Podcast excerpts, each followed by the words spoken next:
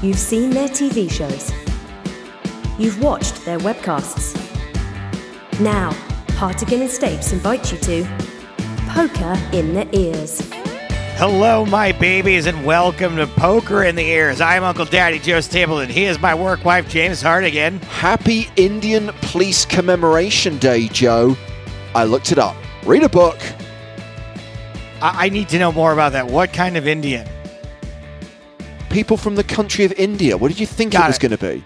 Sorry, that's all we're allowed to say anymore. Got it. Yeah, and rightfully so. Okay. Uh, happy Indian Police Commemoration Day to you, James. Coming up on this week's show, all's quiet on the poker front. So we're going to take this opportunity to have a chat with one of the more interesting characters in the online poker world. We're going to talk to animal and beer lover and online crusher Bert Stevens, but you may know him better as Giraffe Ganger Yes. and we are going to see just how much he loves giraffes because that's what the stupid game is about this week. Awesome. Looking forward to having Bert on the show. Hey, Bert. You know, um, I had no idea who you're. James and I obviously discussed the show throughout the week, and we had talked about having Giraffe Ganger on the show. And James emailed me one day. He's like, "What what time is Bert Stevens coming on?" And I had no idea who the fuck he was talking. about. He is one of those players who is only known really by their online handle rather than their real name. I mean, look, if my name was Bird, I'd probably pick something fake too. Uh, what else should we uh, should we get my personal bad beat stories out of the way now? or Oh, no. Please save them for later. Give us something to look forward to. Uh, just just a quick Stapes downswing update. Yeah. later. Speaking of, uh, did we have technical problems last week, No. or was it? No. Um, maybe you had an issue with the download of the show that you listened to. Uh, No, I, I don't listen to the show. maybe try switching off and on again, and maybe it'll play fine. Nothing. Nothing went wrong. Nothing. I'm going back to my tradition of never listening to the show ever. And now for something completely different. Uh, and by that, I mean something we do every single week, which is Superfan versus Stapes. But I was trying to reference Monty Python because this week the topic is Monty Python's Life of Brian. Looking forward to it. James, I watched an amazing movie on Netflix. I assume you didn't have a chance to watch it I'm this week. but so jealous. You watched the Sorkin movie, right? yes. I knew you. As soon as you said you saw an amazing movie on Netflix, I know it's just dropped. It's the, look. The subject matter interests me. The cast is awesome. Aaron Sorkin, one of my favorite writers, and proved himself to be a pretty solid director as well with Molly's Game. Really want to see this, but no, you're absolutely right. I've not had the chance to see it yet. It's really great. It is it is just what you needed. You know, I don't know what kind of mood I don't know how to describe the mood I'm in when I want to watch a Sorkin movie, but you're like, I just want to be just sort of he writes fantasy but in a historical it's like history the way you wish it happened Yeah. and this story, I mean, you, you already hit all the parts of it without having seen it. Great cast, great writing, really interesting history repeats itself type of story. Um, just really great stuff. And w- I'm obviously I miss going to the movies, and uh, the fact that we're still kind of in the state we're in sucks. But we also have to appreciate that we live in a world where we can watch this type of movie immediately Yes. at home on a Sunday night. Uh, really something. I have a follow up to that actually. I just want to add Trial Yeah. of the Chicago Seven to my watch list. I need to I need to prioritize it. Um, Yeah.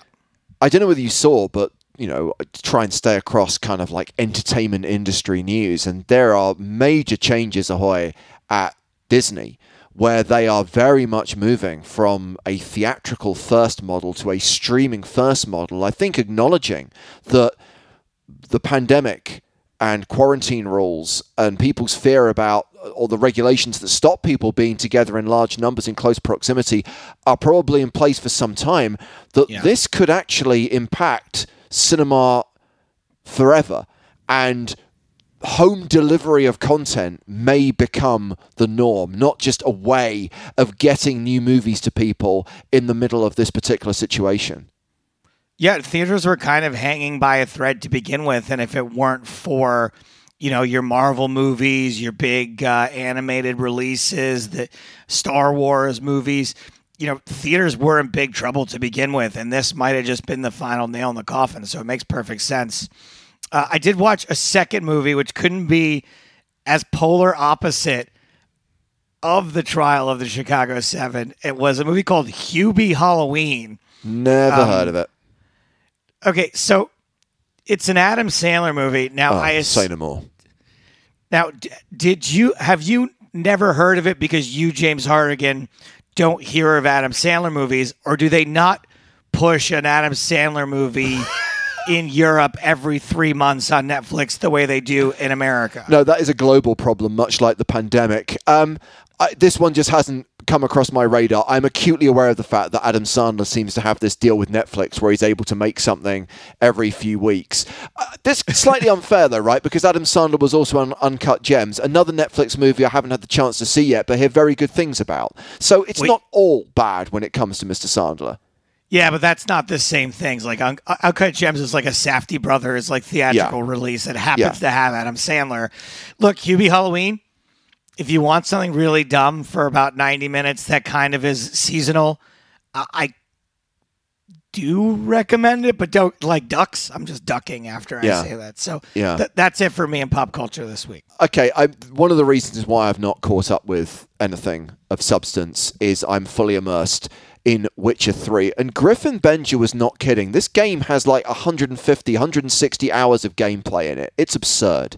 Where And- are you finding the time to play this? Are you staying up late? Are you getting up early? Are you Uh, because you have a family? What's going yeah, on? Yeah, but I guess I, I am staying up late, and I'm only playing like 90 minutes, two hours a night. So it's not like I'm putting in mammoth sessions, and that it's really hard to make any real progress in the game or do anything substantial if you're only playing in short bursts. And we know that games are designed in such a way to try and keep you playing and engaged for longer sessions and this game could easily do that. I'm probably still going to be playing this in a year's time. I'm probably still going to be playing this when the next generation of consoles come onto the market. What I have been watching with the family, and this is just great background entertainment, and I think I referenced last week that I, I, I've become mildly addicted to the Queer Eye reboot on Netflix. It's Yeah. just such a joy. It's just a wonderfully made series. They perfectly cast that Fab Five for this reboot, and it's just wonderful to watch every week. I've exhausted all five seasons, sadly, so I've now moved on to the spin off where the guys go to Japan. But you may think this show isn't for me, but no, trust me, it is. It's one of those things where if you don't enjoy it, there's something seriously wrong with you as an individual. I've seen parts of it um, because it's one of those things that when I'm unavailable, that my girlfriend will watch, uh, and it's kind of on in the background when I'm working on other things. And it is a it is a delight. And what I'll say about it is what I think is really kind of special about the show is they take superficiality and they take um, aesthetics, things that you would think you shouldn't, that aren't very important, um, and and show you why it is important and in a not superficial way. See, Um, it did occur to me. It did occur to me that what we could do is exaggerate your situation and get you on the show, right? The guys could come in and Jonathan could sort out your beard, beard and your and your hair. Uh, Bobby could design your new home. You could have like a complete custom built home free of charge. All that money you've pumped into Netflix subscriptions could come back in furniture. Uh, Tan could give you a complete new wardrobe, a suit that actually fits, and you could have a good cry with Karamo and cook something really nice with Antoni. I mean, I'm not quite. We would have to exaggerate how bad things are right now because, unfortunately, my girlfriend has had two years to sort of pull me out of the the depths of But there are so many men who are nominated by their partners who have failed, for want of a better word, to to correct their their their problems. So Do you do you remember that movie, uh, that Lars von Trier movie with um, Willem Dafoe, where the where the mother is like is putting the baby's shoes on the wrong way just to keep him sort of messed up, so she can take care of him. yes, Which one was that? That's my girlfriend with me. I don't think she wants me to get better. I think she likes me to be like a little bit a project. up. She wants Yeah. you to be an ongoing project. But of all the people I know, of all the people I could think of, you were the only one who, again, and I stress with a bit of exaggeration, could be a candidate for that program. And hey, all publicity is good publicity. You want to be on Netflix, right? Yeah, wait, and they're aren't they based in Philadelphia? So we could get a little Poker Stars PA tie-in. Uh, they were for the last season, but they move around the country. So I think they were in Atlanta originally, then Kansas City. The last season was uh, Philadelphia. So maybe they'll come to the West Coast in the future. I guess it's a show which right now they're not able to film. I mean, it, it doesn't really lend Yeah. itself to kind of COVID secure filming. Um, but if for no other reason, if you take out all of the so-called superficial stuff, I want a one-on-one therapy session. I want Karamo and Joe to sit down over coffee or do an activity that's an awkward metaphor for a situation in your life that you need to overcome. We need to get to the core of what's eating Joe Stapleton.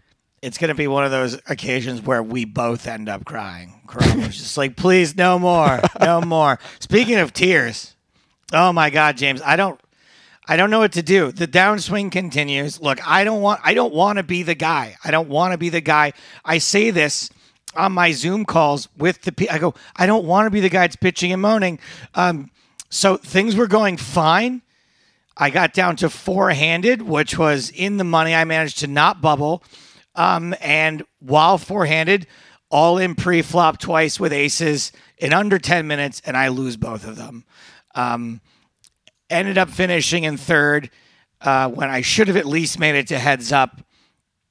And uh, I just, I, I don't know what to do. Like, I don't. I don't. There's there's nothing else you can do. But it was against King Ten and against sevens. Um, and Did the seven come? Yes, it did always come seven, right Well, on the flop at least. I mean, that's that's just not you, Joe. That's just not your bad luck. That's because it's always coming seven. That, that I would have accepted one of them, right? You're like, oh, I'm a se- I'm an 85 percent favorite. I'm a I'm an 80 percent favorite. Just bing bong, uh, two in a row, and uh, I, I've had I had aces one other time since then in the one other home game I played.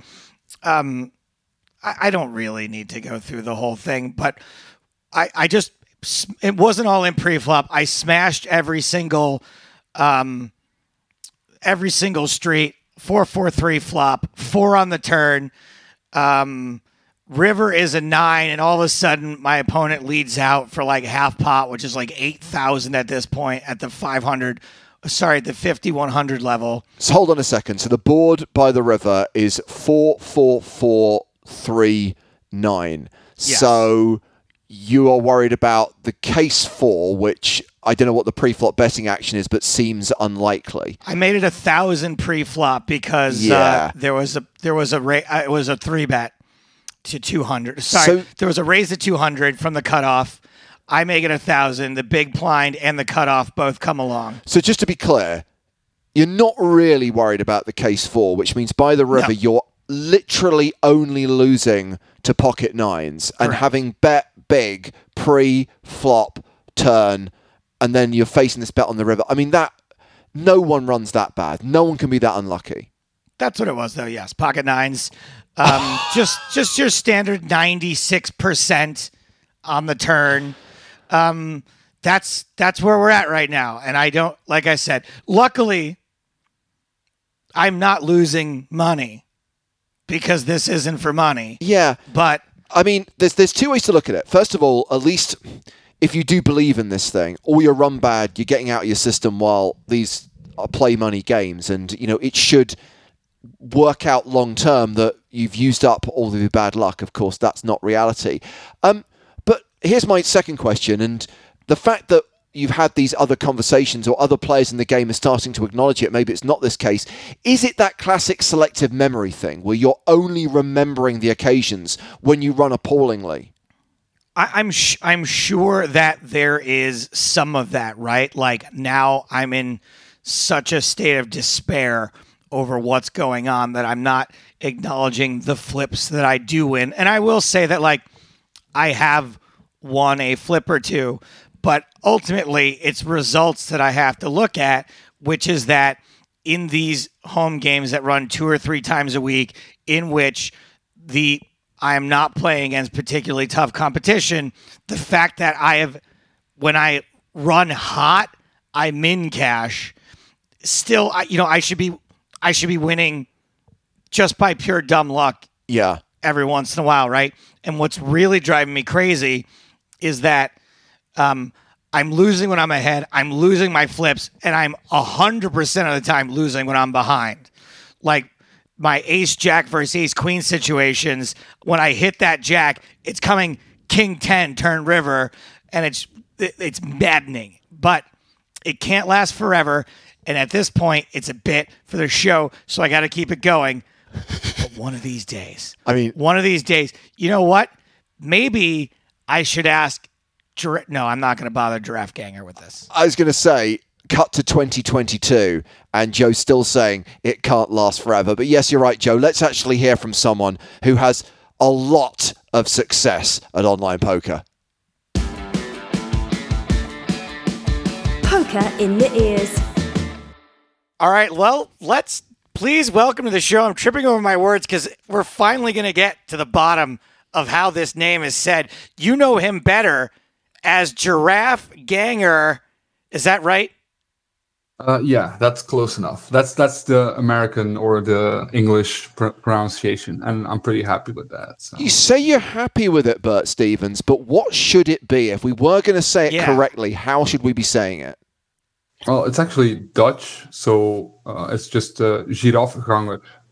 Okay, Giraffe- no, I'm gonna. yeah, yeah. I'm, I- going to I- stick. Yeah. I understand why everyone anglicizes it. But welcome, Bert. It's good to have you with us. Yeah, um, I'm happy to be here. It's uh, it's uh, I feel like it's it's. I was hoping you you guys uh, you guys would have me on a little bit earlier, but I'm I'm happy that it's now at least. You know. You know why we? d- wh- I'll say the reason why I didn't bring you up sooner is to me you're like kind of elusive and kind of a big deal, and I wasn't sure that you would want to do the show. I was actually a little intimidated to ask you. You have to bear in mind, Joe doesn't like rejection, Bert. And generally, if we go to like, you know, the high stakes poker community, they're like, can you two clowns please fuck off and leave me alone? Oh, okay. I mean, yeah, then then then I understand it. Yeah. No, but uh, I mean, I've been uh, I've been a fan of you know everything basically. I, I- I think there's a lot of uh, guys in the high stakes community who are actually still kind of big fans of you know just poker in general. Uh, so I mean, you guys are a pretty big part of that still. Well, that's nice of you to say. I actually, um, I, the fact that you just said I was hoping you guys would have me on sooner is very on brand for what I know of you thus far. Because I met you once at a comedy show. Pete Latham, who produces for us, is a very talented comedian. You came out for his show, and after the show, you were like, "Let me get these drinks. I'm kind of a big deal poker player."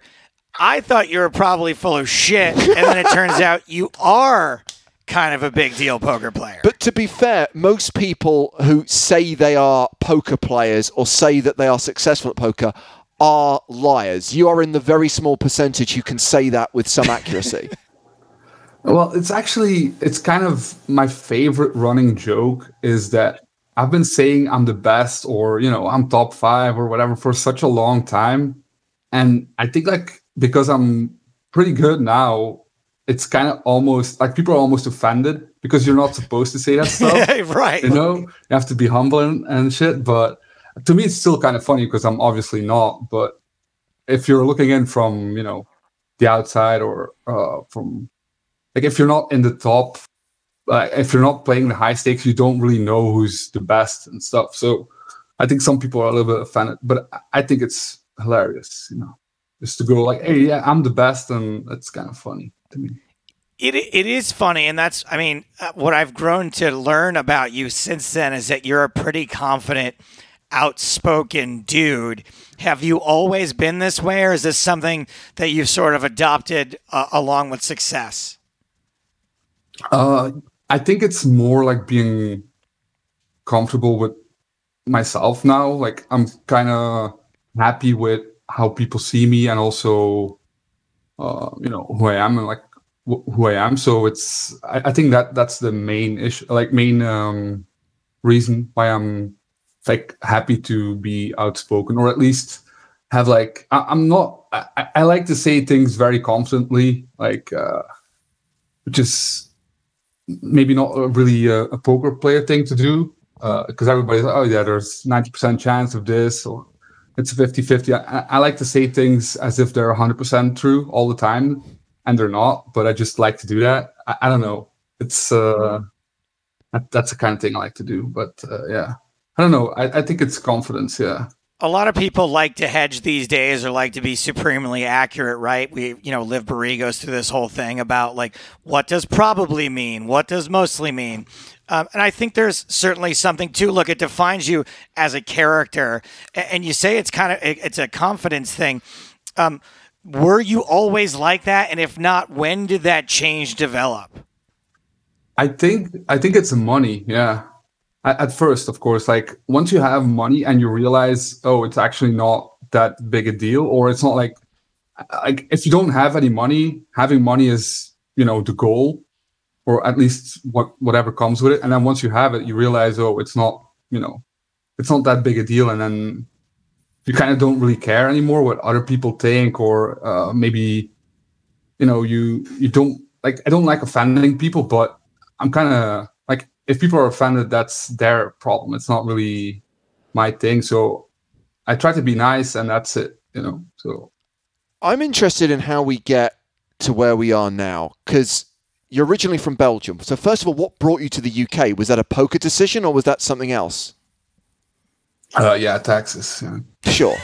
so you know, yeah, yeah. That's that's the only reason. Yeah, yeah. I mean, uh, it's been a while now, and uh, that's just taxes. Yeah. I mean, I'm not really. Yeah. There's no other reason, basically. Yeah. And when did that happen? When when, when did you when did you when did you leave Bel- Belgium and make the UK your kind of professional home? Um. So it's 2020 now. Uh, like three, four years ago. Yeah, like yeah, three and a half years ago, I think. So obviously, you make that decision at a point where it's economically viable for you to do that. So, what happened mm-hmm, in the mm-hmm, years yeah. leading up to that? Has poker always been the objective, always been the goal in your life? Did you have any occupation or pursuits outside of poker before you were on the grind? Um, I I worked in a bar. Uh, that's where the name comes from as well. Uh, it means uh, someone who goes to the giraffe, and giraffe is the name of the bar. Ah. So I was yeah. So I was basically there all the time. So they gave me a job and then uh, I quit. I quit high school, and then I start working there and living there. Uh, like uh, I was on the top floor, and uh, you know I was just opening the bar and uh, closing the bar, just sitting there for uh, you know rent and some food and drinks. And then I had to quit because I was. I mean, I was not on the like. I, I don't know if you. It, it's like it's like a light mild form of being alcoholic you know like just drinking every day but sure. you know yeah. So i was on the, the the wrong path. So i quit and then i started playing poker. I, I played a little bit before but then i quit and then i started uh, started playing again after that so. And then it went pretty pretty not smooth but as a, the the natural progression i got a I joined a, a backing uh, stable, a stable. So that's the Poker in my uh, yep. avatar. Um, and then it just went from there, uh, just grinding, grinding, grinding, and just getting better until, uh, yeah, I had I had like uh, pretty a couple of big scores in a very uh, in like a couple of months, and that basically you know propelled me to playing the high stakes. See, I'm glad that we got. I'm glad that we got there. The, the, the where the name came from because I thought it was the animal rather than a bar because a lot of people now associate you with animals. How did yes, that yes. come about? Um, that's all the girlfriend. So okay, when I oh. when I quit, yeah, yeah. So when I grew up, I didn't really have uh, the animals, or at least not the. I had a couple, you know, like chickens. I, I didn't live in the city, but uh, I had a couple of animals, and uh, so when I quit working in the in the bar, I moved in with with her, and she had I don't know one cat or two cat, cats. Uh, but she also had a, a pig, you know, uh, horses. So uh, those were all like new experiences for me, uh, and I yeah I just fell in love with all of them basically. And now I am a little bit the crazy guy, you know, who wants to. Well, you know, we have room for one more. We have room for one more. So, yeah, we we have now we have uh, 12, 13 cats. Um, and they're all inside, so it's uh, it's a lot. Uh, yeah. And, so you, you don't know, actually have... a farm because there's all kind. Look, there's not a lot known about you. You're a bit of a mystery, and I've heard all kinds of rumors. One of which that you actually run like an animal shelter with like a property and land. Is that not the case? Yeah, yeah. I mean, we're we're not like we're, we're getting there. We're getting there because I, I lived in London for a long time. Uh, now, you know, we were setting up the the new place, so we're still in the works for. We're not officially like an animal shelter, but we do have, you know, all the cats. Uh, we have like all the chickens. Uh, we have two geese now, a sheep, a goat, the horses, a pig. You know, so the whole the whole thing. It's it's like a, a, fairy tale farm. That's what what I say. Like, so if people say, "Oh, you live on a farm," I'm like, "Yeah, but it's not really a farm. It's like a farm from you know in the like in children books. You know, oh, there's yeah. a pig, there's a sheep, there's a goat. There's not. We don't really do anything with the animals. We just you know take care of them and let them run around. You know, so it's it's a fairy tale farm. Yeah. So tell me a little bit about this girlfriend who has, I guess, in some ways changed your life and sort of brought new aspects and new sorts of things into your life that you care about. Um, you know, I, you don't have to share anything too personal, but I'm just curious as to, um, you know, how long this. You don't come across as the kind of guy that would have a girlfriend, aka a poker player, uh, and one who spends a lot of time in a bar. Uh, so Joe, I'm just Joe, wondering. Joe, and you wonder why people say no when you invite them on the show. It's comments like that. Look, Bert's a Bert's an honest guy. He can handle it. No, no, I like I like this stuff. I like this stuff. You know, I, I know I know who Joe is. You know, well, not really, but you know, I know. I, I watched a lot of. Uh, I listened to a lot of podcasts and stuff. So I, I like I like uh, I like the jokes. You know, I'm I'm all about the jokes. So, but yeah, I mean, you look. You said you kind of a fairy tale farm. It sounds like you kind of have a bit of a fairy tale relationship, also. Well, besides all the hot sex, uh, not really, but uh, no, no. Um, so yeah, I mean, she's she's yeah, she like. I mean, I was really like I said before, I was really in a bad place uh, when I was working at the bar. I was really like she she was bringing me food and stuff because I mean I I still can't really take care of myself so it's I, I think that I think that's the classic poker player thing is like we, yeah we don't really know how the real world I mean we know how it works we just don't really care I think. I think that's something that unites a lot of professional poker players.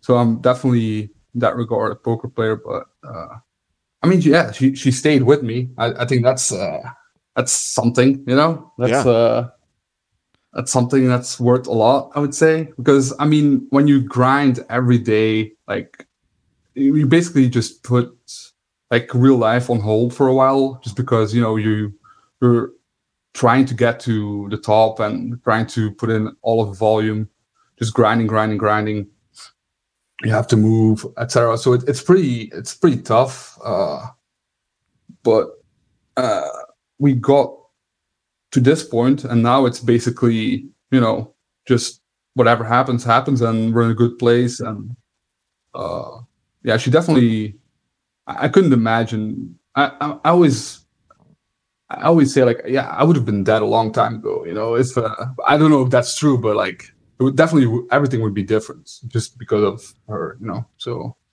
i owe her a lot yeah Bert, I think you might actually be that one eyed cat I saw on your Twitter feed. I think you are easily one of these animals that's been adopted and saved by your girlfriend. Yes, exactly. Exactly. Yeah. I'm, I'm just one of her rescues, you know? yeah. I, I think that's actually good, uh, a good one. I like a good uh, analogy. Yeah. You sure. talk there about how hard the grind can be. And in every conversation that we do have with serious poker players, people who play the stakes that you play, it's not just the hours you put into playing, it's the hours that they also put into studying and just constantly reviewing their play and looking at the play of others.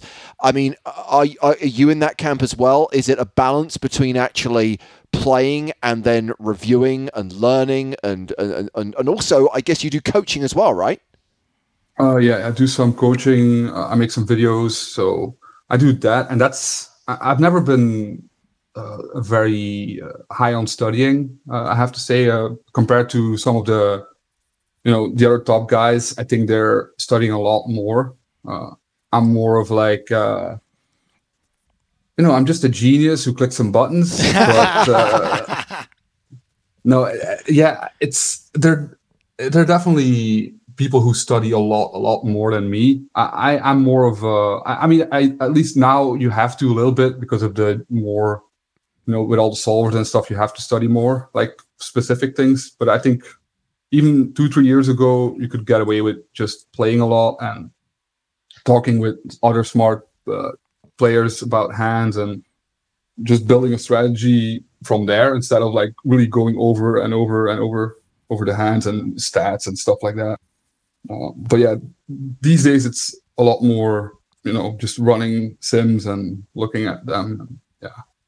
It's funny because I wrote a question here that said, what kind of player would you describe yourself as big studier or innately talented and i think i know which one bert is leaning toward at this point yeah, yeah. Uh, yeah. I don't know if you uh, you probably do realize this because you seem pretty self-aware. You're one of the folks out there who your opinion is valued by the rest of the poker community. And yes, I've seen you. You can be like a little bit biting and a little bit, I don't know, like um, sarcastic, but you do seem to be pretty fair with your criticism. Uh, do you consider yourself to be a role model or a thought leader in the poker community? Uh, I mean, I wouldn't describe it like that, but I do feel that there's nobody really independent that's at least somewhat no- noticeable that has um, an opinion about stuff that happens. So yeah. I, I go I go pretty hard on stuff where I feel like somebody should say something. So like right now it's the Doug versus Negreanu thing, and I don't like everybody's talking about it, so I don't really need to say. I mean, unless I have like I think I have a good joke or something, I, am not gonna say too much about it. Yeah. But like when, uh, what like the thing with I don't know if you guys uh, saw like the Jungleman thing with Bill Perkins, and yeah. Bill Perkins did like a whole uh, oh, there's a, reveal thing about the, the the scam.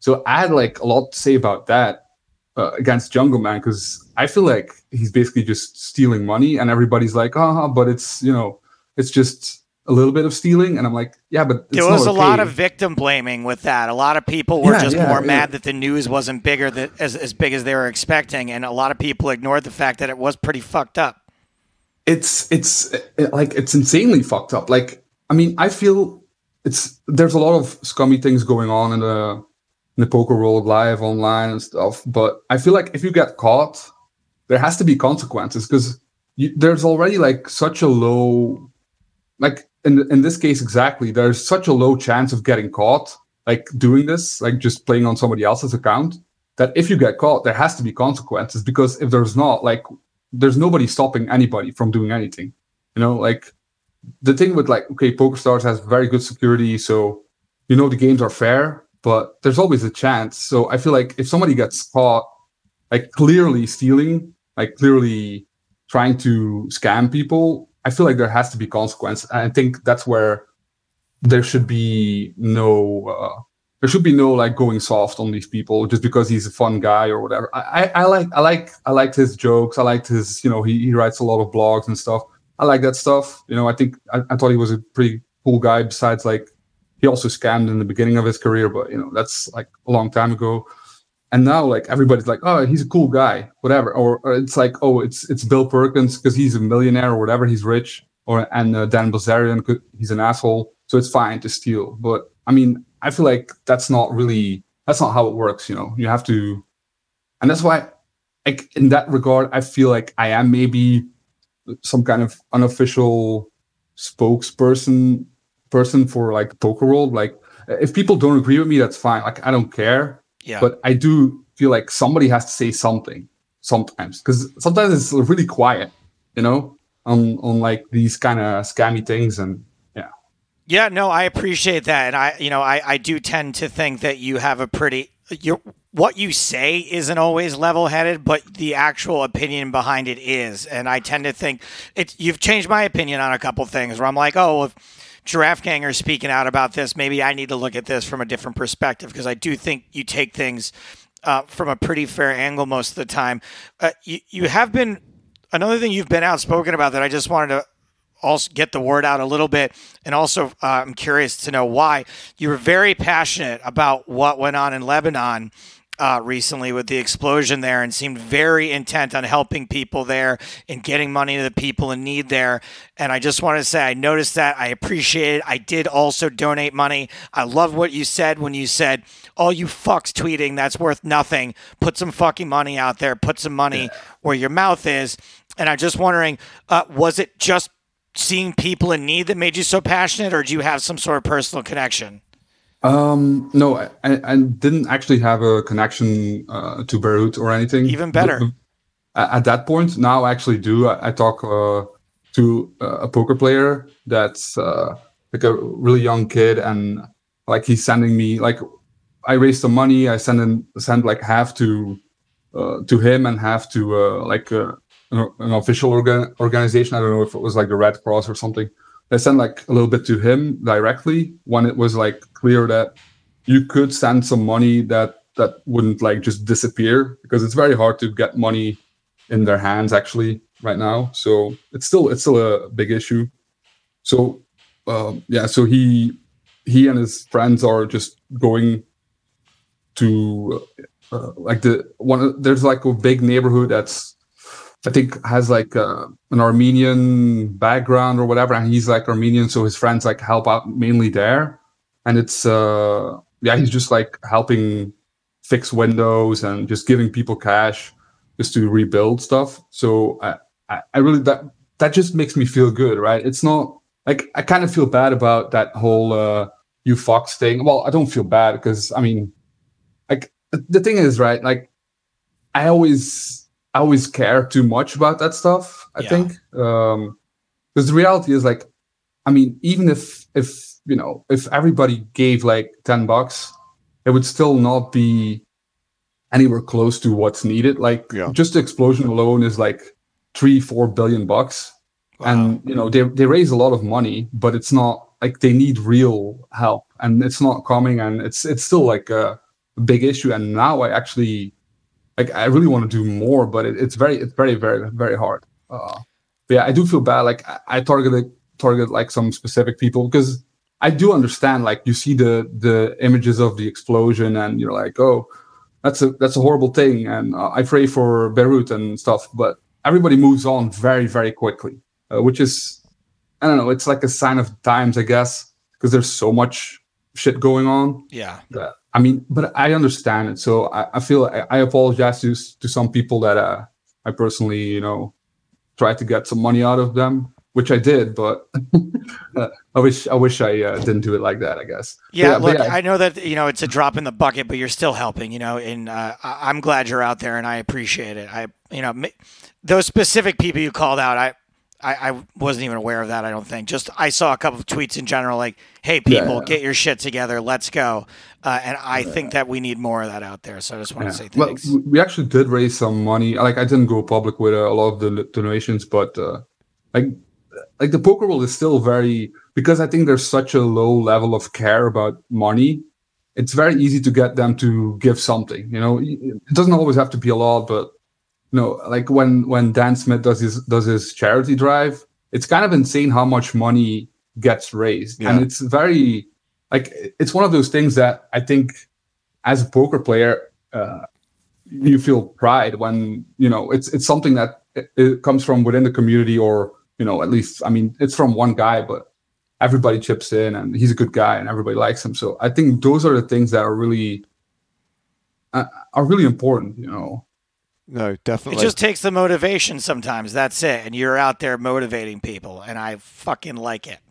Yeah, yeah. I do. I do think like there's a lot of uh, there's a lot of will to do good stuff. Uh, like not only like with, with with charity and and things like that, but like just in general, like just purely in the poker world. Uh, you know, everybody like it, like a lot of the negativity is always the first thing that people notice, and then everybody shuts kind of like shuts down. You know, like one one guy says, "Oh, this is shit," and then everybody's like, "Ah, yeah, maybe it's shit," and it shuts down. So, like for me now, I kind of like you know just going to somebody and saying, "Oh, this is a great article," or "This is a great." Uh, you know, this is a great uh, piece of content that I really like. So that kind of stuff I, I, try to be just directly outspoken about th- that kind of stuff and i try to be less like shitting on people i do still shit on people. Well look i, will like, salute uh, anyone who is at the very least trying or attempting to have a meaningful discourse on social media. It is an uphill challenge. Some may say a, a fruitless challenge, but as I said, I, I will always give praise to those who try. I have one last poker related question I wanted to ask you, Bert. When we were covering both Stadium Series and WCOOP, whenever you would appear at the tables, I noticed there was a, a hardcore section of the viewership who suddenly were like really excited that you were on stream. And it's like, okay, why are they all such big fans of Giraffe Ganger? And I've suddenly realized it's because they all got to meet you. And I didn't realize that you'd made an appearance at Lex Live 2 last year at Aspers and had met so many members of the Twitch community, many of whom, of course, are poker fans who probably watch more poker than they play poker. Um, was that just a kind of, I'm going to check out and see what all this is about? No, no, no. So I've been. Uh well, I wouldn't say active on Twitch, but like I've been in everybody's stream. I've like, uh, you know, uh, every time I'm on a table with, with a streamer, I go, of course, and I say good luck or whatever. And then I do it because then the streamer has to say nice things about me. They can't call me like if I if I'm in the chat, they're not gonna call me, you know, whatever they want to call me. So it, it's it's you know, it, it, and you know, we make some jokes, especially with Lex. We I played like I've been watching him since he still had like the the soundboard and stuff. Like when he was playing the the early schedule, I was also grinding the early schedule. So I, I really like Lex. So I was in the chat, and then you know he start like every time I'm on a stable, he talks to me, and we you know that's kind of stuff. So when Lex Live was in London, I just went like, okay, I'll just go, and I, I just you know get really drunk and tell people, oh, I am the greatest poker player in the world, and then they ask who it is and then you know there's always like one guy oh you're this guy like there's always somebody who knows my name which is you know i really like because uh, you know i don't know i kind of like that stuff so. We all like that. Yeah yeah, yeah. but i really like it so, so, i get really i get really drunk and you know i uh i rant and you know I, I try to have a good time. So i think you know I, for me that that's i just enjoy that stuff so I don't know, like if people also have a good time, I think that's you know, I think that's kind of a that, that's why I think a lot of people like me, or at least uh, in that regard because they know me. Uh, I'm in all the streams, you know. I try to, I try to you know talk to people and yeah, I'm I'm like because I play high stakes. It's like oh he's one of the guys who actually still because I, I played I played like uh twelve dollar ABI three years ago, four years ago, or you know maybe a little bit longer now. Yeah, so it's not that long. So I'm I'm one of those guys that you know just build it up from nothing. Yeah. So I think that's also like a reason why, like I'm real relatable. Besides, you know, oh that, you know, with all the cats and the goat and shit, but everything else is kind of relatable. Like and the, the beer. My, yeah, yeah, yeah, yeah, and the beer. Yeah, yeah, yeah. All right. Well, I know you like to take it out, chop it up, have a good time. So, uh, tradition on this show is that I prepare a stupid game for my guests. Now, I'm not going to lie, Bert. Um, I kind of assumed that Giraffe Ganger was based on your love of animals and the fact that you had giraffes on your farm. So, um, Joe, the name of Joe, this, no one, yeah, no one has giraffes on a farm. Actually, I actually looked it up, and it would be possible. It would be possible, yes. But you would be uh, the first, right? I mean, outside of zoos and safari parks, no one keeps giraffes, surely. Okay. Uh, but the safari park, I mean, it's kind of easy to have a safari park. Like the, well, not easy, but the the licenses and stuff. So Like that. That's why like the the whole the whole stupid uh, TV show uh, on Netflix. The guy has like lions and tigers, and they, d- they don't need anything. They just you know they just get the fucking animals. You know what are they gonna do? Like take them? I don't know. Well, We'll this see. is this is perfect then because you've yeah. already looked into how, if you could possibly have giraffes. The game I've come up for you is called the NAF Giraffe Polygraph. Now, what's going to happen is I'm going to make a NAF statement about giraffes, and you have to tell me whether I'm lying or telling the truth. And I know you're not uh, native to England. Do you know what NAF means? No, I was gonna ask. NAF means lacking in style or good taste, vulgar and unfashionable. Shit. Okay. Yes. I'm a- yes. Yes. I like I'm going to make a vulgar statement about giraffes. You have to tell me whether it is a, true or a lie. wow, this is actually. I mean, this is gonna. I, I really want to have everything correct. Yeah, Good luck with that. Here we go. The NAF giraffe polygraph. Question number one. Both male and female giraffes have a pair of hair covered horns called ossicones. And I got your ossicone right here. Uh, I think that's correct. Yeah. That is true. Yeah. uh, uh. Question number two. Much like my mother in law, a female giraffe is referred to as a cow. I, I know like the the little ones are called calves, so uh, I I'm gonna go with yes. True is correct. You're two for two. Question number three. Giraffes can run as fast as a shitty Italian race car. So a shitty Italian race car. That's like that's really fast. So I I know they're fast. Uh, they're really fast. I don't know. I don't know. I don't know. Let's let's go with no. That is correct. False. They top out around 35 miles per hour. Yeah. You are three for three, giraffe. I'm loving, ganger. by the way, the, the, the poker logic that's being applied Yes. with each know, of these questions. There is serious thought and analysis over each of these questions. Uh, here we go. Question number four. Because it's so awkward and tall, a giraffe, much like my ex girlfriend, also often has to spread its legs to get a drink.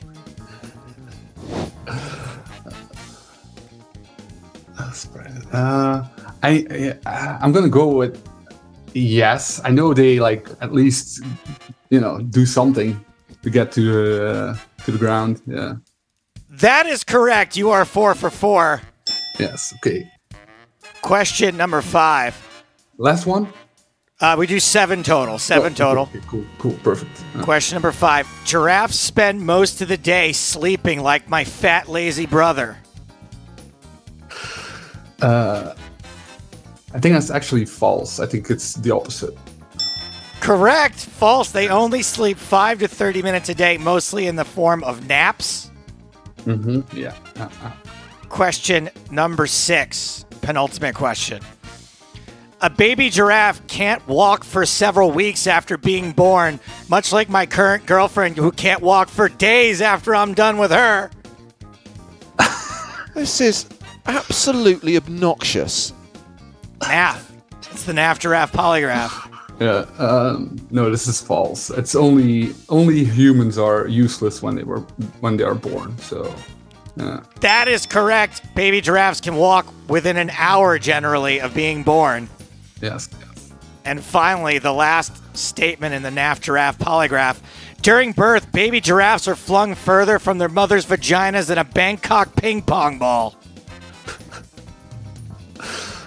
I mean, do, do you mean like the the height that they fall from, or just like they get they get like I can't You know- believe Correct. that you need to seek clarification on the parameters He's, he's of this right question. to ask. I- I'm, it's a good clarification. I mean the height that they fall from. yes, yes, Yes, correct. They fall Correct. five feet to the ground. yes. Well done. He ran the board. seven for seven. Ship it. Ship it to Giraffe Ganger, who does know a fuck of a lot about giraffes, turns out. I should hope Yes, yes. so. Uh, but it was an absolute pleasure having you on the show. I'm sorry that it's taken us this long to invite you on, but uh, it, it No, was worth no. the wait. Let's put it that way. We've enjoyed the experience. Yes. Yes. Oh yeah. By the way, uh, I, I'm I'm down to do commentary in the series you're gonna run in November. So just hit me up and uh, I'll hop in. Should there be a series in November, we will definitely hit you up. Bert Stevens, thank you very much for coming on the show. It was it was uh, my pleasure. Thanks, guys. Superfan versus Stapes. It's Superfan time once again on Poker in the Ears. Uh, we are going to the country of Canada, speaking to a chap who doesn't look particularly Canadian, Chris Searles. Hello. Hi guys, how are you doing? I mean, he looks Canadian. He doesn't sound Canadian. I've been here about 15 years now from the fair shores of England. I, I've heard they're pretty rough on immigrants there. Are you doing all right 15 years later? I, I'm now a Canadian citizen. Let's just leave it Hey. at that. So, you live in Vancouver, am I right? That's correct, yes. You've lived in Canada for 15 years. You don't sound like it. It has had no influence over your accent whatsoever. Um, some words, apparently. Some words have changed, but um, you know, when you don't have an education, you know, you try to keep your accent as much as you can. do you, speaking of education, do you know how the country of Canada got its name? Oh no, no, no, no, no. I, it came from a village, Kanata. Yes, but how the village got its That's name. you correct. see, well done, there were Chris. Thank these- you for answering that trivia question, which was not in any way the setup to a tired joke that we do not have time for today. Chris, what took you to Canada? I know that in trying to set up this call, there was a lot of back and forth. You're clearly a professional man. You clearly got a day job. So tell us about your life and tell us how you ended up in Vancouver. Yeah, no, I'd say 15 years ago, everybody started heading to Australia, and I decided to do something different, mainly because Australia was full of Australians and and a lot of English people. And I literally one day said, uh, you know, and times this is enough. I'm going somewhere completely different. So looked at the map, thought Canada sounds nice. If you're going to go, go to the furthest part. And literally bought my ticket and came out, and this is it. And now for something completely different, a little Monty Python drop there. Uh, what is it that you do? Because they don't let you stay in the country if you don't have a job. No, I've done a few different jobs over the years, but in the last three or four years now, I've been selling facility maintenance contracts for commercial buildings. So when you're looking at all the janitorial, HVAC, plumbing, electrical for all the big office towers where You get people commission? work. I do get commissions. Cool, man. That must be pretty good. Yeah, not at the moment. There's not a lot Yeah, going right, on shit, right sorry. now, but Uh, I'm employed. so let's what be, let's be grateful. Yeah, exactly. That's that's all we can hope for at this current point in time. And of course, being in the top end of North America, you can still play online poker for real money. I do play minimal stakes online at the moment. great. About seven dollars is my maximum at the moment until I can build that bankroll. Okay, Well, well, we got a prize for you. as you know, Chris, there is the opportunity here to win a $109 Sunday Million ticket. So that is not Oh, right. inconsequential. So that will give you the opportunity to spin it up. Of course, there is the t shirt thrown into the mix as well. Uh, your initial suggestion was the Goonies. That went as a specialist subject many episodes ago. Uh, we did have someone who chose Monty Python as a specialist subject, but you were more precise in The Life of Brian, their 1979 controversial movie. Um, Joe, did you get the chance to revisit this one? You did. That's right. You told us that your girlfriend fell asleep in it. I did. I rewatched it. My girlfriend fell asleep. But I will say this I felt the same way about this movie I felt the first time. The first 45 minutes is amazing and hilarious. And then after that, I just want it to be over. I don't understand what's happening. Everyone's running around. The movie ends in such a weird spot. Um, I, I, I hope there aren't a lot of questions from the second half of this movie because I, I mentally checked out pretty damn near close to the 50 minute mark. I mean, I'm a huge fan of this movie, Chris, but I mean, and I love Monty Python, but I will concede that everything they do is very uneven. Very true. I think uh, John Cleese even stated later that they did one thing that nobody could do, and that was to unite all religious aspects in their hatred for the movie. Patrick, our former intern, has constructed a quiz. He watched the film for the first time yesterday. He said it was silly, but not in a bad way. So there you go. Patrick's love review of. Monty Python's Life of Brian. Um, That's a summary of Joe Stapleton, really. Ah, thank you. here is here is Take a, a hashtag fun fact. Um, I interviewed Michael Palin about this movie back in the early 2000s when George Harrison died.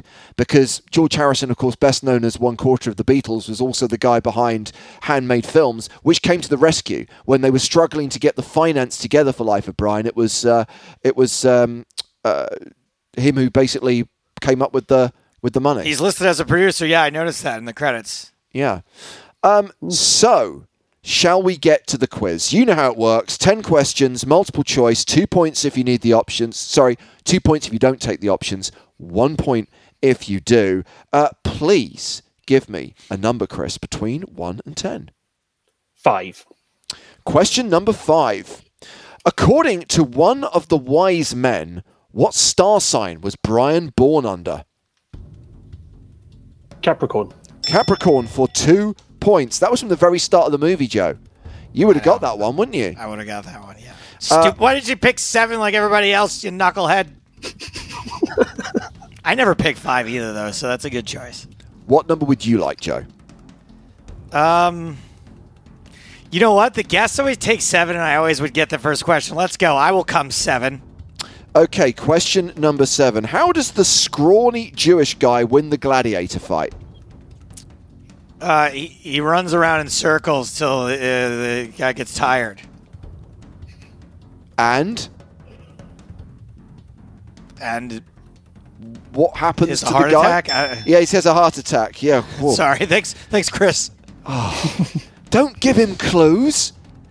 You do realise that he's won two of the last three know it was a games, Chris. attack. Two of the last three he's won. I know he has a reputation for never crush me. winning. He's on a roll. Be careful.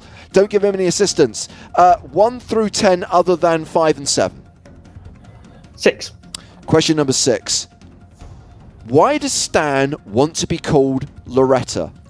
What does Stan specifically want? I would like to take some multiple choice options if you're trying to be specific on what he wants. Is it because he has long hair? He wants to have babies? He likes the name? He wants to be a feminist? He wants to have babies. Correct for one point. Joe, where would you like to go on the board? Uh, give me the lowest possible number, please. One. Number one. Why does Brian's mum want to leave the Sermon on the Mount? She wants to go to a stoning. Correct for two points. See, you're regretting helping him now. He's got a 4 3 lead. Two, three, four, eight, nine, or 10, Chris. Three. What is Brian's surname? Oh. Cohen. Correct for two points. 5 4 the score. Joe, Give me the highest possible number, please. the highest possible number is number 10. Who is the first person that the crowd ask Pilate to release? Roger. Release Wodger for two points. Sorry, I should have said Roger. You're right. It's fine. I will. I'll accept either. Patrick wrote down both options. Uh, two, four, eight, or nine, Chris. Nine. Question nine. What is the name of Brian's lover? Oh. I want to say. I'm going to have to take an option on that one. Is it Janice, Anna, Augusta, or Judith? Judith. Judith, and it is a tied game. Joe, your question. Two, four, or eight? Give me number four, please. The unluckiest number. You're picking good questions. Uh, so, sorry, question number four. How long was Simon the Holy Man silent for? Oh, I don't know that one without the cho- without the choices. I don't think. Go. Tell me the choices. One month, five years, ten years, or 18 years? 18 years. Correct for one point. So going into the final round, Joe has a one point advantage. Uh, you can have question two or question eight, Chris. Eight, please. What name makes all the Roman soldiers laugh when Pilate keeps repeating it? Biggus Dickus. Meaning you now have the one point lead. Still funny. So childish. so childish. Joe, the final question is question number two. An ex leper begs Brian for money at the start of the movie. Yeah. How much does Brian actually give him?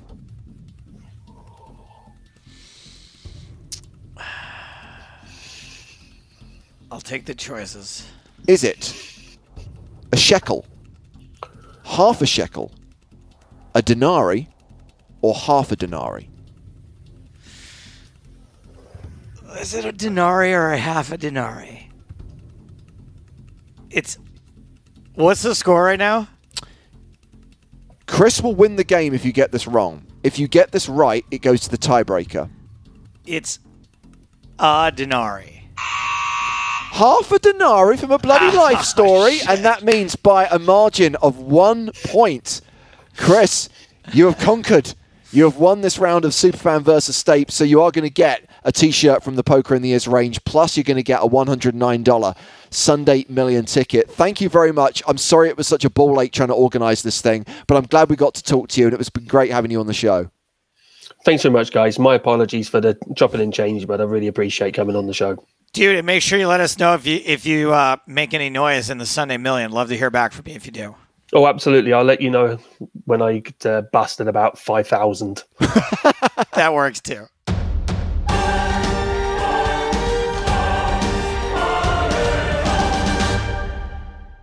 All right, my babies, we're almost out of time for this week's show. Coming up next week, it's Poker Movie Monday on a Wednesday with a two for Tuesday double feature.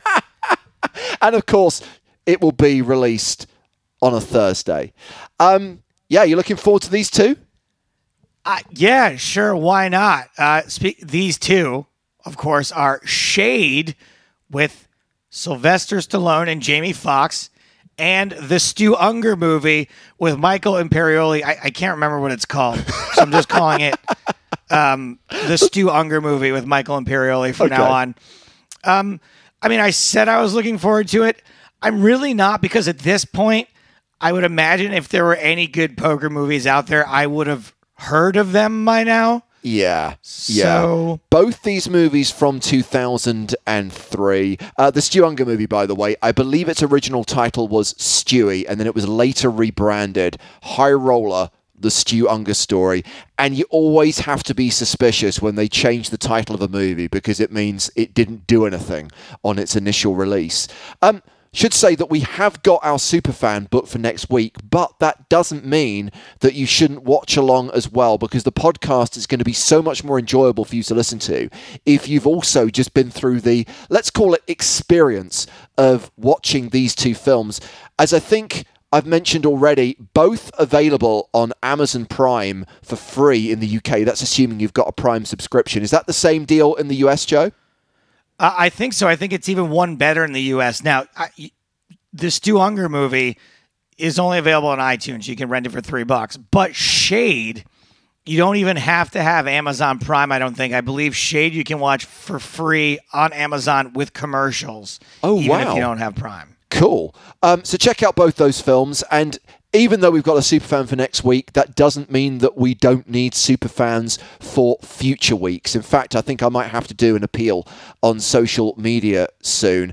I know that there will will be people who've applied in the past and feel they've been forgotten and they're right i probably lost their have. details so that means reapply we want you to nominate your specialist subject we want you to come on the show potentially win prizes hashtag poker in the ears or you can just at me or Mr. Stapleton on Twitter, and we will do our best to get you on the show.